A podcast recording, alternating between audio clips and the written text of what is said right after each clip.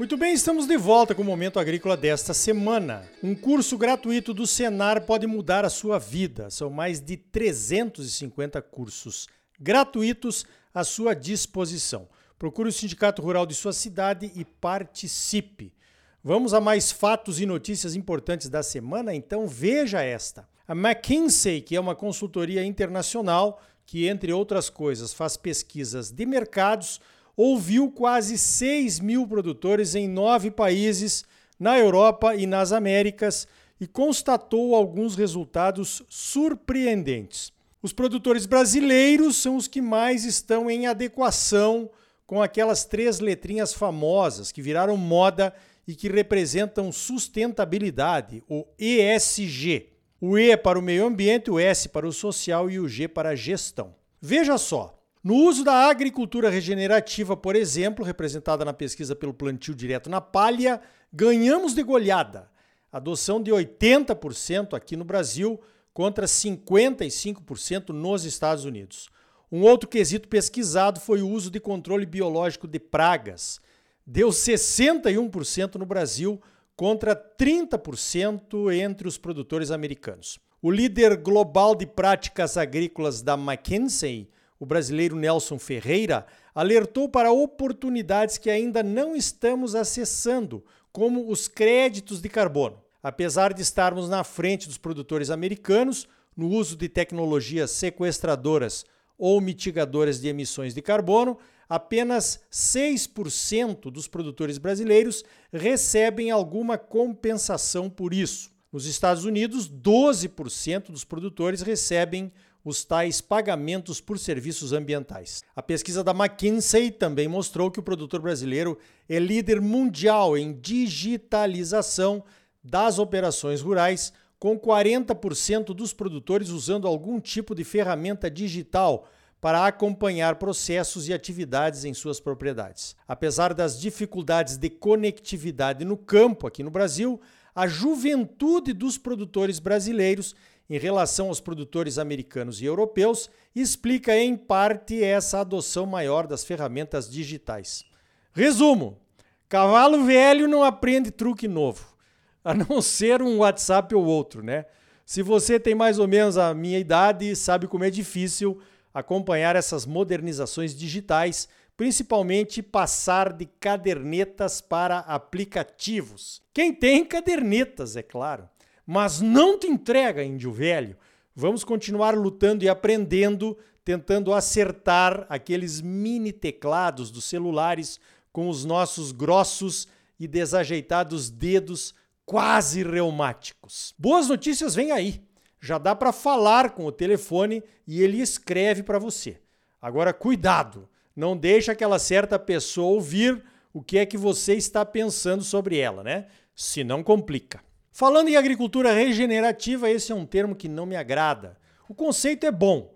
Trata-se de uma agricultura mais sustentável, com menos emissões e até de menor custo em alguns casos. Mas dá a impressão que alguma coisa estava muito errada antes dela. E não estava. Então o termo não me agrada. Outro termo que não me agrada é a tal da remineralização do solo. O uso do pó de rocha, por exemplo, que é considerado um remineralizador, está sendo bem mais estudado agora, com resultados promissores, mas ainda com muitos questionamentos. Perfeito. Mas o termo remineralização não combina, pelo menos aqui no Cerrado e até no Brasil de uma forma geral. Combinaria se tivéssemos solos férteis e estivéssemos usando a fertilidade natural desses solos por algum tempo sem a devida reposição, como acontece em algumas regiões da Europa, da Argentina, dos Estados Unidos e até em algumas regiões aqui do Brasil. Mas dizer que estamos remineralizando solos aqui no Cerrado, que originalmente apresentam apenas uma parte por milhão de fósforo e de potássio, o que é quase nada, e tiveram a sua fertilidade construída ao longo de décadas, eu acho inadequado. Passo uma informação errada sobre essa situação. Mas essa é apenas a minha opinião, né? Qual é a sua? Mudando de assunto, veja esta: como a interpretação de uma mesma notícia pode ser bem diferente. Os americanos estão realizando o tradicional Pro Farmer Crop Tour, que é um rally de safra por lá. Você sabe, equipes andam pelas regiões produtoras, com paradas programadas e avaliação das lavouras, usando metodologias estatísticas para entender o potencial produtivo. A notícia das primeiras informações sobre o Crop Tour que saíram aqui no Brasil dão conta que a situação das lavouras por lá está melhor do que o esperado. A mesma notícia lá nos Estados Unidos, num site que eu uso como fonte de consulta, diz que a situação das lavouras ajudou a empurrar os preços para cima no início desta semana. Os resultados finais de todas as equipes do Crop Tour devem sair nesta sexta-feira. Será tarde demais para comentarmos aqui no Momento Agrícola, mas estamos de olho. A minha fonte de consulta diz também o seguinte para nossa consideração. Apesar de as rotas serem as mesmas todos os anos, as primeiras paradas foram em algumas das piores regiões atingidas pela seca, por coincidência. A Pro Farmer Crop Tour tem uma tendência de estimar uma produtividade menor do que a do USDA, o Departamento de Agricultura dos Estados Unidos, em seus relatórios. No ano passado, o Crop Tour estimou uma produtividade média de milho de 170 bushels por acre, mais ou menos 188 sacos por hectare e a produtividade final do milho americano foi de 177 bushels por acre ou 196 sacas por hectare, uma diferença de 4%. A ProFarmer é uma revista americana especializada em agricultura. Esse é o trigésimo ano do ProFarmer Crop Tour e serão recolhidas e analisadas amostras de 2 mil propriedades ao longo de sete estados do Corn Belt. É possível participar do Crop Tour pagando um valor, que eu não consegui descobrir qual é. O participante recebe um treinamento para coletar e avaliar as amostras dentro dos padrões exigidos pela estatística. Os participantes mais velhos ensinam os mais novos ao longo do tour. No milho, eles contam e medem as plantas e as espigas, estimando a produtividade. Na soja, que está mais atrasada, eles contam as vagens de uma área de 3 pés por 3 pés, 3 pés quadrados, ou mais ou menos 0,8 metros quadrados. À noite, sempre há uma reunião no local de passagem do Crop Tour para divulgação dos dados obtidos pelas várias equipes e as comparações de rotina, no passado, média, aquele negócio todo. É possível participar presencialmente das reuniões pagando 50 dólares, com direito a duas bebidas e um jantar, ou assistir online de graça. Os resultados diários são também publicados na página da ProFarmer na internet e podem ser acessados com os comentários a respeito dos resultados. Esses americanos são organizados, temos que reconhecer e tirar o chapéu, hein? Bom, nós também temos aqui o nosso Rally da Safra, promovido pela Agroconsult do André Pessoa, que faz um ótimo trabalho. Veja esta, para não dizer que não falei de Flores, uma música inesquecível do tempo dos festivais da canção, que foi proibida por um longo tempo. O PIB da cadeia de flores e plantas ornamentais foi de 7,16 bilhões de reais em 2017. A cadeia de flores e plantas ornamentais representou 0,53% do agronegócio brasileiro naquele ano. Calculando o valor presente com a inflação, chegamos ao valor de 9,1 bilhões de reais. Os dados são de um estudo inédito do CPEA em parceria com o Instituto Brasileiro de Floricultura, o IBRAFLOR.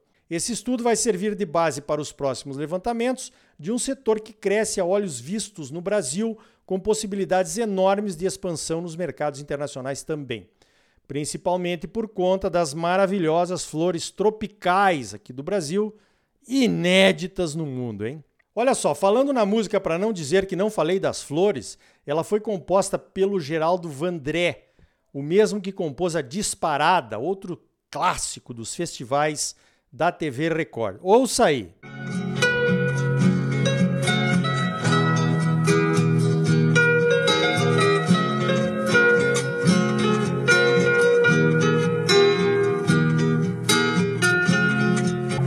Caminhando e cantando e seguindo a canção, somos todos iguais,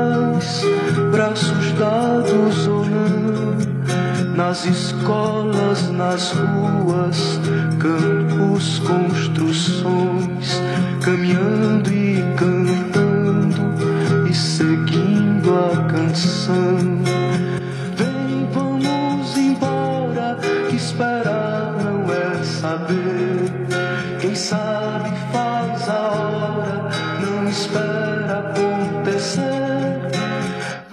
Essa música foi proibida pelo governo militar quando havia censura à liberdade de expressão.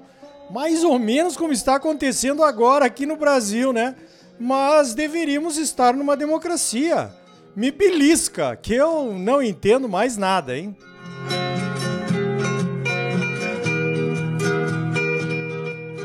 Veja esta: a Universidade do Colorado, nos Estados Unidos, descobriu que crianças alimentadas com ovos a partir dos seis meses de idade melhoram o seu sistema cognitivo. O ovo é rico em nutrientes e ajuda a formação do cérebro na fase de crescimento das crianças. O Brasil deverá produzir 56 bilhões de unidades de ovos em 2022. É muito ovo. Então deixe os filhotes comerem à vontade, um ovo por dia, diz o estudo. É bom e tá barato. Prepare